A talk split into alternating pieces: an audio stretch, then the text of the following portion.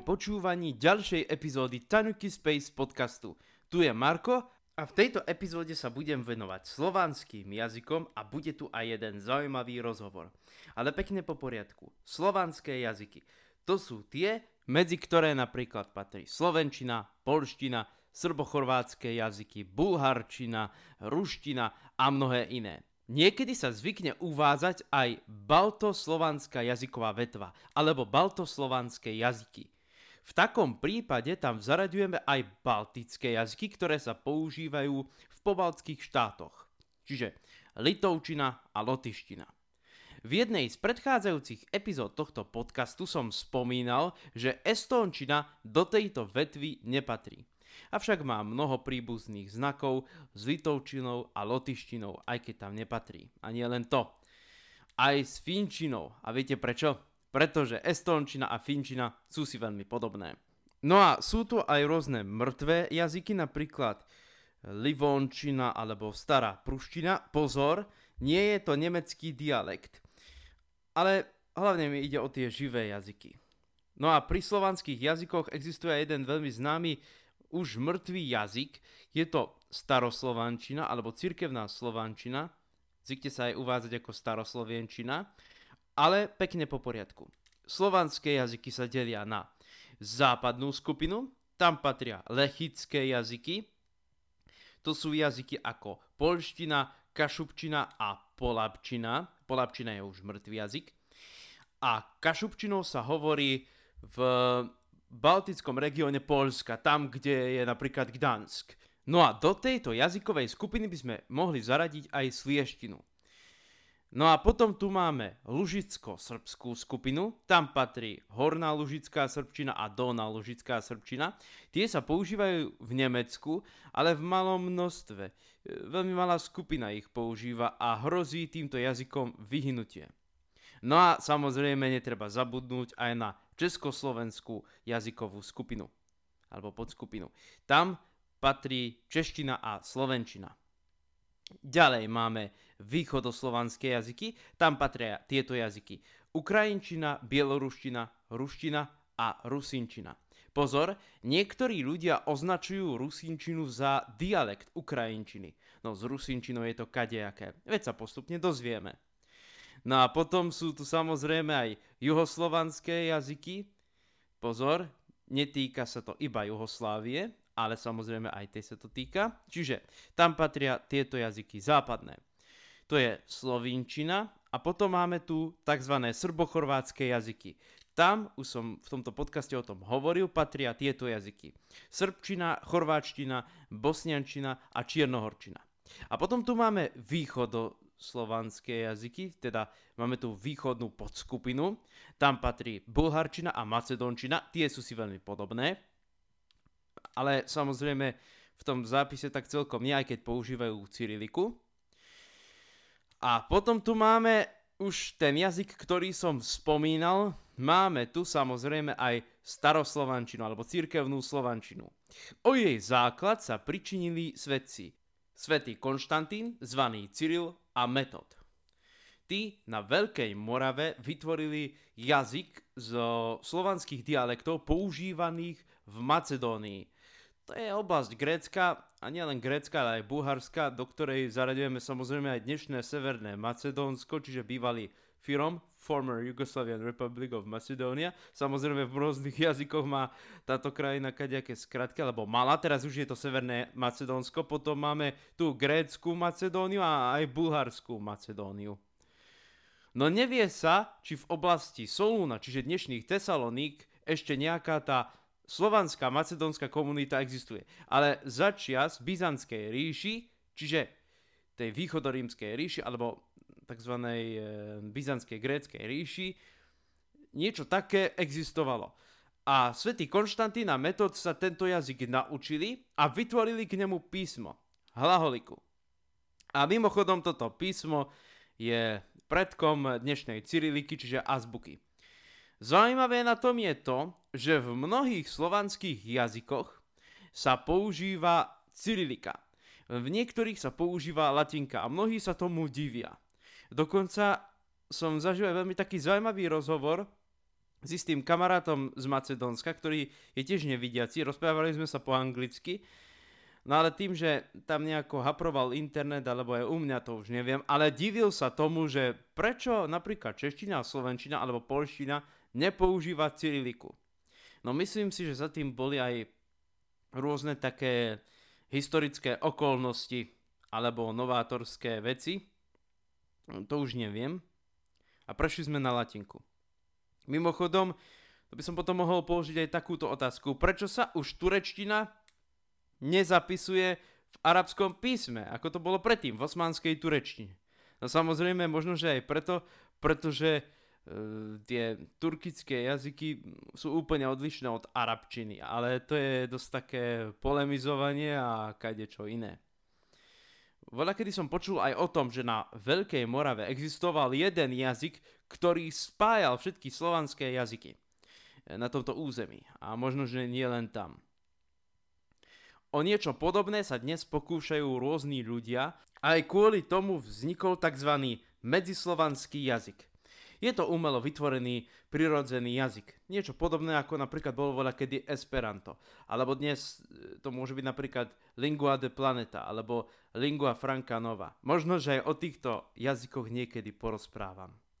Ale medzislovanský jazyk je veľmi zaujímavý a pre mňa bolo zaujímavé to, že poznám človeka, ktorý týmto jazykom rozpráva. Je to nevidiaci človek z Česka, volá sa Roberto Lombino a teraz sa vám predstaví a pozdraví v medzislovanskom jazyku. Roberto, máš slovo. Dragi slušatelji podcasta Tanuki Space, ja vás srdečno pozdravljaju na međuslovianskom jazyku. To jest jazyk, ktorý vsi Sloviani i vsi sloviansko-jazyční ľudí могут в väčšine rozumieť bez priedchodného učenia. Moje ime je Roberto Lombino, имаю 26 лет, jestem Čech s italianskými koreňami i tu čas studujú v Polskie, v Poznaniu magistersko, magisterský studij, e, smier polonistika s specializáciou žurnalistika ili novinárstvo i PR. Kromě toho v slobodnom vriemenu igrajú na klavíru i na akordeonu, rád pievajú, slúšajú različnú muziku, rád tako, že putujú i poznávajú nových interesných ľudí. Takže toto bol Roberto Lombino, som veľmi rád, že si prijal eh, pozvanie do tohto podcastu. Prečo si sa pre tento jazyk rozhodol? To je taký dlhší príbeh, lebo ja vlastne počúvam e, už od detstva rádia z rôznych krajín sveta a hlavne tam, kde proste rozumiem tomu jazyku a počúval som veľmi dlho aj ešte na stredných vlnách som chytal či už slovenský rozhlas alebo na dlhých vlnách Poľsko, Srbsko, Ukrajinu, Rusko a tak ďalej. A vždy som vedel, že tie jazyky sú si blízke, tým viac, že keď som mal, hádam, 4 alebo 5 rokov, tak som dostal CD s hudbou zo Srbska, to bol spevák Bajaga, taký srbský rok.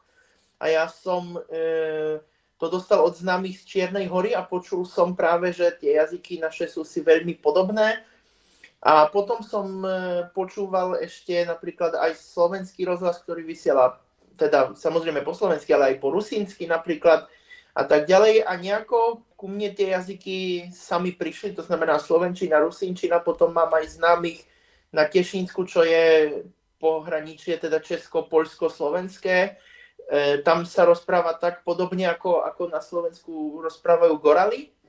No a e, nejako som tiež proste pomaličky odpočúval som si od nich to nárečie ich a potom som k tomu sa možno ešte dostaneme, že som e, naviazal kontakt aj s Poliakmi a tak ďalej. A e, všetky tie slovanské jazyky e, som tak nejako chytal. A potom e, raz v to bolo niekedy v roku 2011, si myslím, som na internete práve našiel e, medzislovanské internetové noviny. Vtedy teraz bohužiaľ tá stránka už neexistuje, ale je nová. to bolo Izviestia Info, teraz je interslavik.news a videl som v podstate i hneď, že je to naozaj jazyk e, veľmi teda blízky tomu všetkému slovanskému, podobný všetkému, alebo na všetko to slovanské, čo, čo som proste dovtedy poznal. No a už len čítaním a prehliadaním proste gramatiky a tak ďalej a čítaním nejakých tých textov, ktorých ešte nebolo vtedy veľa, som sa postupne sám od seba ten jazyk naučil. Potom som napísal e, proste tým jeho tvorcom a začal som ho v podstate vyvíjať spolu s nimi. To je Roberto Lombino z Českej republiky. Ako môžete počuť, celkom dobre mu to ide aj v slovenčine. Čiže nielen v češtine, ale dokonca vie aj po slovensky, po polsky, zrejme aj po rusínsky, po goralsky a možno, že aj v iných slovanských jazykoch alebo aj dialektoch. Potom si ten jazyk aj niekde uplatnil, teda znalosť toho e, medzislovanského jazyka. Áno, uplatnil som tento jazyk. Jedna vec je, že keď napríklad cestujem, tak často na základe tej medzislovančiny improvizujem v nejakej, neviem, chorváčine napríklad, alebo ukrajinčine, alebo hoci ktorom druhom inom teda slovanskom jazyku, lebo to všetko je v podstate variácia na jednu tému. Okrem toho som, ako dlho to bolo, no rok a niečo si myslím, som vysielal tak troška nelegálne v jednom internetovom rádiu mojich známych práve z Polska. Mal som tam takú reláciu, kde som prezentoval slovanskú ľudovú a folkovú hudbu a moderoval som to práve v medzislovančine, aby to malo poslucháčov e, medzi všetkými teda slovanskými národmi. A malo to aj nejakú odozvu? Malo to odozvu, hoci teda hlavne medzi mojimi známymi alebo e, medzi známymi mojich známych, ale vďaka tomu sme sa aj napríklad spojili s jedným teraz mojim dosť dobrým kamarátom, mm, ktorý proste sa dozvedel na stránke tej medzislovančiny, že tá relácia bude a on mi potom zavolal cez Skype do rádia a takto sme nadviazali kontakt a teraz, teraz e, sa tu v Polsku, lebo on je z Polska, on je z Poznane, práve z toho mesta, kde študujem, tak sa e, časej stretávame. Tak sa stalo, že Roberto Lombino na istom jazykovom fóre objavil tému o medzislovanskom jazyku a inšpirovalo ho to a tak sa stalo, že sa tomu jazyku istý čas začal venovať. A jeho záujem o slovanské jazyky a nielen o tie, ale aj o iné jazyky a národy, ale hlavne o slovanské jazyky pretrváva dodnes. Mňa by veľmi zaujímalo, e, či skutočne lebo ja by som napríklad čakal, že za tým vznikom tohto jazyka určite budú nejakí ľudia zo slovanských krajín, alebo to nebolo tak celkom? E, no väčšina áno. Jedným z tvorcov tohto jazyka je Vojtech Merunka. To je docent, alebo teda prednášajúci v Prahe na České zemědělské univerzite. On vytvoril práve jeden z takých projektov, ktoré boli pred tým jazykom. Ako to bola tzv. novoslovenčina, čiže on vzal nejaký staroslovanský slovník alebo staroslovenský slovník a premenil v ňom všetky slova nejako tak, ako keby tá staroslovenčina dodnes sa vyvíjala tak, ako sa vyvíjajú živé slovanské jazyky. A druhý e, projekt, ktorý sa zase volal Sloviansky, vytvorilo niekoľko ľudí z rôznych krajín, medzi nimi bol napríklad aj Stephen Radžikovský, čo je Američan, ale už podľa priezviska je jasné, že má slovanské korene, poľské a ukrajinské. A e, aj niekoľko druhých iných Slovanov, tam bolo, tam bol Čech Gabriel Svoboda, potom tam bol jeden Slovák zo Srbska, Ondrej Rečník, ktorý vlastne vraj ako prvý proste toto navrhol, lebo e, mal nejakú skúsenosť, že Slovák si so Srbmi vo Vojvodine sa, ba, sa bavia alebo sa rozprávajú nejakým, nejakým takýmto miešaným jazykom. A e, okrem toho ešte máme aj jednoho e, lingvistu z Holandska a to je Jan van Stenbergen. To je tiež tvorca e, jednoho z týchto projektov, ktoré v podstate potom sa spojili do dnešnej medzislovančiny. Na tom som sa už podielal, na tom som sa už podielal aj ja. To bolo v roku 2017. A ja počuť, že celkom slušne hovoríš po slovensky, čiže ja napríklad sledujem, že ty e, ovládaš viac menej skoro nechcem povedať, že všetky slovanské jazyky, ale v podstate aj áno, vďaka tomu medzislovanskému jazyku, čiže sa dohovoríš napríklad aj po polsky a, a, a zrejme aj po rusínsky, aj po, možno aj po srbsky a dokonca si napríklad zbieral aj hudbu lužických Srbov, čo som tak počul. Ale pre mňa taká zaujímavá vec je, že si sa voľa kedy, keďže si už spomenul tých Slovákov z Vojvodiny, zaujímal aj o východňarčinu. A prečo do toho zapájam tých vojvodinských Slovákov? Či vieš? Hej, áno, viem to.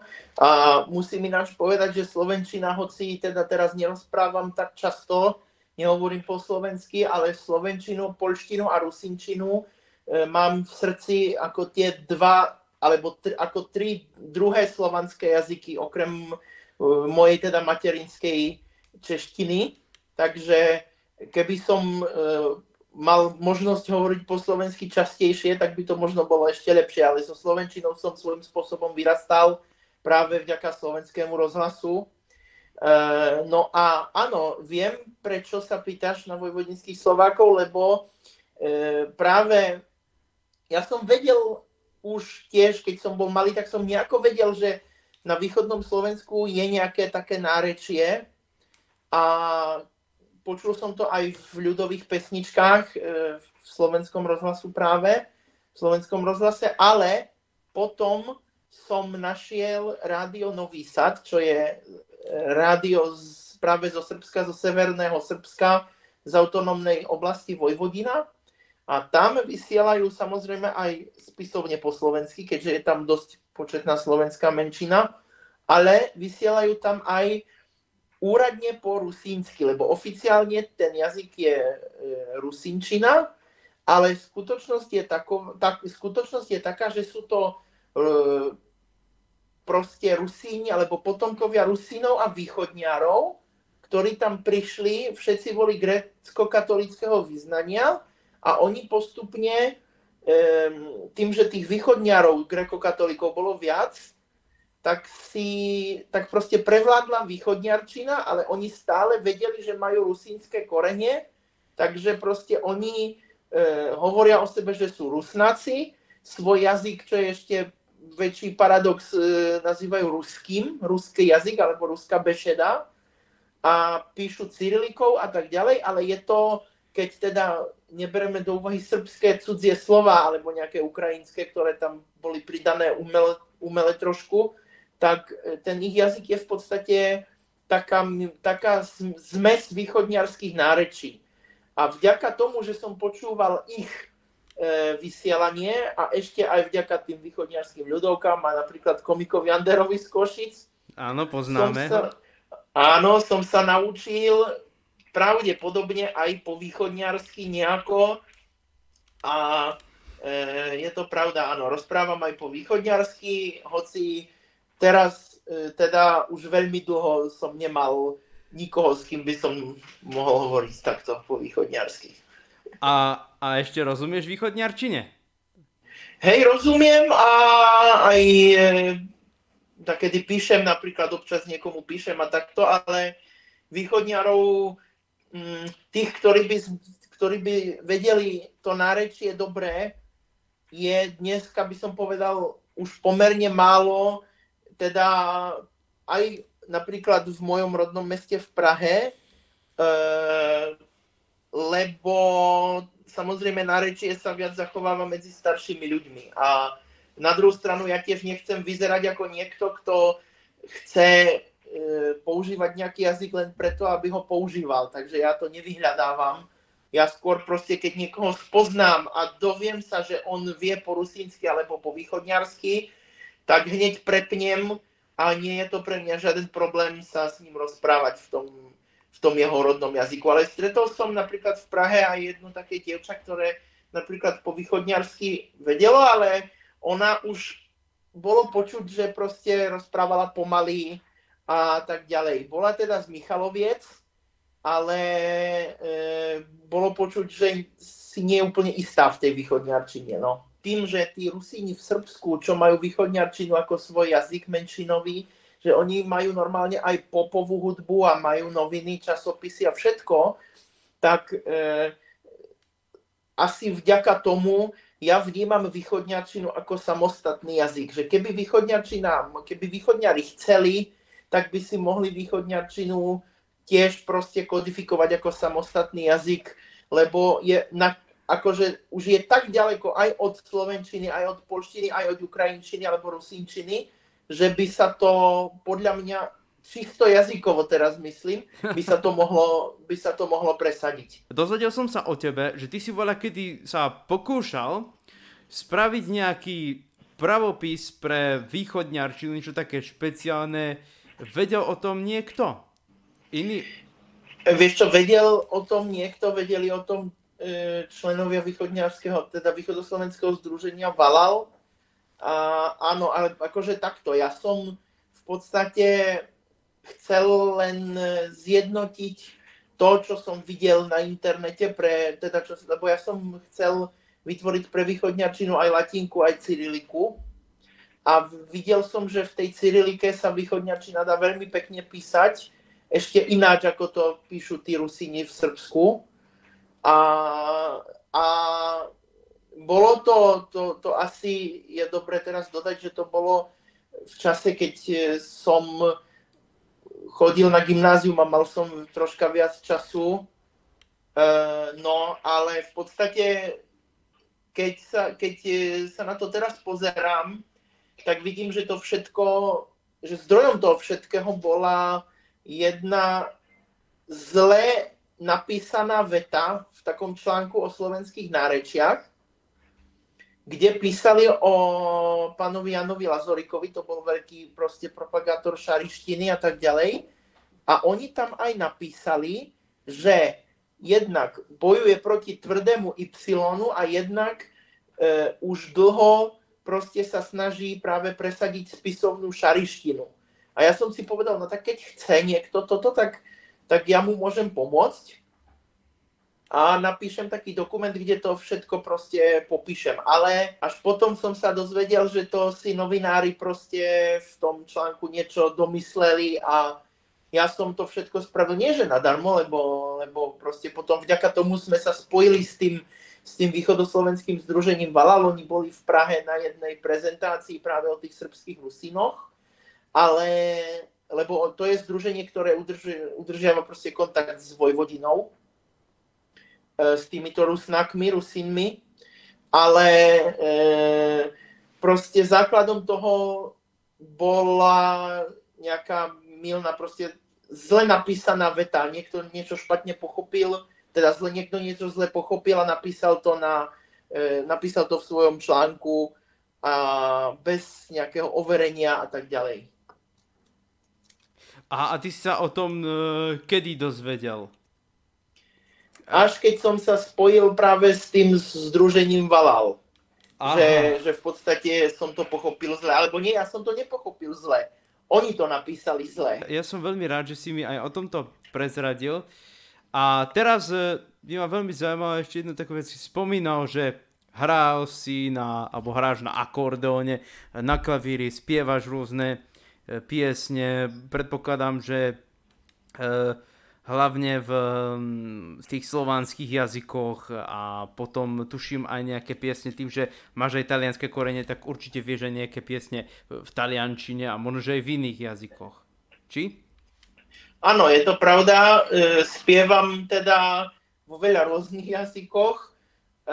Určite viac jazykov mám cez pesničky, než teda tých ktorými naozaj rozprávam, e, lebo ináč okrem, okrem e, slovanských jazykov ja teda aktívne viem po taliansky, anglicky a po nemecky. Ale spievam, myslím si, že vo všetkých slovanských jazykoch, tak sa mi zdá, ale mám aj nejaké pesničky v nejakých talianských nárečiach, lebo tam je to živé dodnes, e, keďže tá moja talianská časť rodiny pochádza až zo Sicílie, takže nejaké sicilské pesničky, e, z takých perličiek, tak aj mám, alebo spieval som voľakedy po korejsky a to ešte, aby to nebolo, aby toho nebolo malo, tak zo Severnej Koreje pesničku. po indonésky a neviem v akých jazykoch ešte, aj po maďarsky niečo viem, po rumúnsky. No, tých jazykov by bolo veľa. Mám jednu pesničku vo švedčine, ktorá sa volá Kebab pizza šlivovica. Takže zrejme nejaká parodia na Balkán alebo niečo také? Áno, to je pesnička skupiny, ktorá sa volá Druhá generácia a oni pochádzajú z Macedónska a zo Srbska, ale narodili sa už tam. Veľká časť môjho repertoáru to sú tie, ako povedzme, že ľudové pesničky alebo e, veci okolo ľudovej hudby, či už je to folk, od pesničkárov nejaké veci a tak ďalej. A, ale na druhej strane mám rád aj jazz, a e, teda tie ľudové veci, alebo viac menej ľudové to hrám na akordeóne a na klavíri zase práve buď to jazz, alebo e, napríklad sa mi páči hudba z, 80, z 80 rokov, e, lebo tam vtedy boli zaujímavé harmónie a pre mňa sú v pesničkách dosť dôležité práve akordy, harmónie a tak ďalej. Aha, a vlastne takto som sa dostal zase cez rádio aj napríklad k izraelskej hudbe, ešte aj z, napríklad zo 60 70 rokov, ktorá je tiež zaujímavá a oni sa tam hrali te, teda vtedy práve s hudbou, s melódiou, s harmóniou a tak ďalej a mm, zo pár pesniček som sa aj naučil, takže aj po, hebrej, po hebrejsky mám jednu pesničku, eh, nie jednu, mám 3-4, po arabsky viem jednu pesničku, to som sa naučil ešte keď som mal nejaké 2-3 roky, boli sme v Tunisku a ja som sa to tam naučil proste úplne na spameť a nevedel som ani o čom spievam. A ja tak Takže... som sa učil arabské piesne. Veľa kedy, keď som sa zaujímal o Egypt a tak ďalej. Hej, ale jasné, že keď sa hrá pre ľudí, no tak sa musí hrať aj niečo, čo oni poznajú. E, teraz e, hrám e, pomerne, teda pomerne zriedka, lebo ja som v Poznaní, v Poľsku a tu predsa len som si ešte nič nenašiel také stále E, ale v Prahe mám kapelu, s ktorou hrávam, aj keď e, teda chodím domov. To je kapela Čardašians, alebo keď sme sa volali predtým Romba, romsko-balkánska. A my hráme práve veľa srbských vecí, alebo balkánskych z bývalej Jugoslávie. Máme aj romské veci, slovenské, rusínske, ukrajinské, poľské a obecne proste slovanské takéto E, rôzne pesničky ľudové alebo, folku, alebo folkové a väčšinou sú to prevzaté veci, nemáme, nemáme nič e, teda svojho, hej. Aha. A tam hrám na akordeóne, väčšina sme Česi, okrem gitaristy, okrem gitaristu, ktorý je Srb zo Sarajeva, z Bosny a ešte potom máme e, takého kamaráta, ktorý s nami hrá, on vie na hocičom, ale väčšinou na klávesách s nami hrá, to je to je Rom. Neviem, či si o tom vedel, ale niekde na internete sa objavilo nejaké video, už neviem ani kde, kde, neviem, tam možno, že máš veľmi málo rokov a hráš tam na také tie rôzne hudobné nástroje. To bol dokument, ktorý so mnou natočila jedna režisérka, pani Hanna Pinkavová. Ten dokument sa volal Nehasit hozím, to je celá séria a ja som tam, e, teda a, ak si, ak myslíme na to isté. Áno, áno, presne, ja tak myslím, sa to bolo. Že hej. Áno.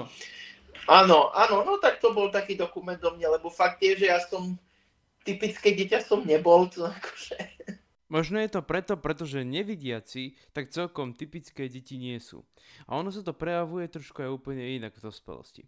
Napríklad, zatiaľ čo vidiaci sa pozerajú, myslím hlavne na mladých ľudí, po rôznych trendy veciach a tak podobne, Nevidiaci zvyčajne takýto prístup k tomuto nemajú. Veci riešia posluchom.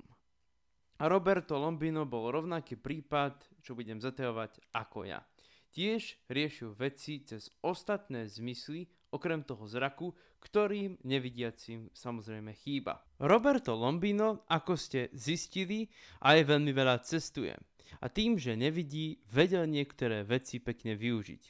A samozrejme mu pomohlo aj to, že vedel po polsky aj v rôznych iných jazykoch. A práve isté polské rádio, ktoré vysielalo špeciálne pre nevidiacich, mu veľmi veľa dalo. V tomto musím povedať, že mi veľmi veľa odvahy dal kontakt s e, prostredím teda nevidiacich z Polska, vďaka ktorým som sa aj naučil po polsky, e, lebo oni majú internetové rádio, to sa volá Tiflo Radio a ja som ich raz našiel úplnou náhodou v takom programe na počúvanie rádia, ktorý sa volá Tapin Radio.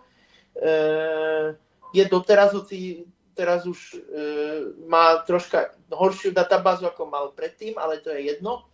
No a e, ja som bol e, vychovávaný v podstate tak, že e, čo som chcel, to som mohol, ale keď som bol malý, tak som sa troška bál e, napríklad samostatnosti. Hej, bál som sa e, chodiť na nejaké výlety s inými nevidiacimi deťmi a tak ďalej. A na druhej strane som ale vždy proste sníval o slobode, o tom, že proste vysť si vždy tam, kam chceš a tak ďalej. A v tomto mi veľmi práve pomohli títo Poliaci, lebo ja som od nich zrazu proste počul uh, od ľudí, ktorí boli v podstate rovnakí ako ja, som v podobnom jazyku, ktorý mi bol teda blízky, som počul o E, rôznych napríklad aplikáciách na smartfóny, o navigácii pre nevidiacich a neviem o čom ešte. A keď som videl, že oni proste normálne v živote fungujú, tak som si povedal, hej, akože keď oni môžu, tak prečo ja nemôžem? A e, šiel si to, proste za svojim cieľom. Šiel, šiel som si za novo objaveným cieľom. Ja som nevedel, že, že títo Poliaci mi e, tak veľa dajú. Ja som proste to začal počúvať lebo po polsky rozumiem. No a keď som pochopil, že sú to moji ľudia, no tak jedna vec je, že som sa po polsky v podstate cez toto rádio naučil a druhá vec, že vďaka, vďaka tomu som teraz tam, kde som. Som tu v Polsku, študujem a naučil som sa po polsky dosť dobre na to, aby som študoval proste niečo spoločne s polskými študentmi. Hej, ja nie som na, na, na polský klasickej filológii ako cudzej, lebo to je tu tiež ako, ako proste odbor. Ja som normálne na polštine, na tom, čo študujú Poliaci. A to všetko len vďaka tomu, že ma inspirovala skupina ľudí nevidiacich z Polska, ktorí si vytvorili rádio pre nevidiacich, aby šírili tieto užitočné informácie ďalej. Takže pre mňa dodnes to je veľká škola a e, som im veľmi vďačný, že proste vďaka ním v podstate som e, mohol realizovať veľa rôznych svojich plánov a snov, ktoré som mal už dávno. Takže aj takto sa dá naučiť jazyk. Nepriam proste ani keď človek, človek, keď človek o tom ani nevie a len počúva a chce proste sa dozvedieť presne, čo, e, čo proste v tom materiáli je, čo oni hovoria, tak proste aj tak sa dá naučiť jazyk len zo záujmu, hej. Tak Roberto, ja ti veľmi ďakujem za rozhovor. Som veľmi rád, že si prijal pozvanie do tohto Tanuki Space podcastu a že si nám niečo povedal o svojich záujmoch a aj o svojich jazykových záujmoch a hudobných záujmoch. Tak, ahoj. Ďakujem veľmi pekne, majte sa, do počutia. Toto bol Roberto Lombino z Českej republiky. Ako bolo počuť, po slovensky mu to ide celkom slušne. Aj keď teraz už viac menej hovorí po polsky, keďže študuje v Polsku. Zaujíma sa, ako spomínal aj v rôznych iných jazykoch, a jeho život je dôkazom toho, že niekedy proste treba ísť za svojim cieľom a nebáť sa skutočne ničoho. Ako on to spravil, to znamená počúval polské rádio, kde sa dozvedel rôzne informácie a tak sa odrazil a pohol sa dopredu. Alebo jeho záujem o podobné jazyky, ktorým on hovoril, to znamená podobným jazykom ako je čeština, čiže to boli slovanské jazyky, ho to veľmi zaujalo a tak sa stalo, že sa začal slovanským jazykom venovať a samozrejme potom aj cez rôzne fóra, cez internet narazil aj na ten už spomínaný medzislovanský jazyk. Pevne verím, že vás tento rozhovor inšpiroval nielen nevidiacich, ale aj vidiacich, ktorí skúšajú nové veci. Lúči sa s vami Marko a vy sa môžete tešiť na ďalšiu epizódu Tanuki Space podcastu. Do počutia, milí poslucháči.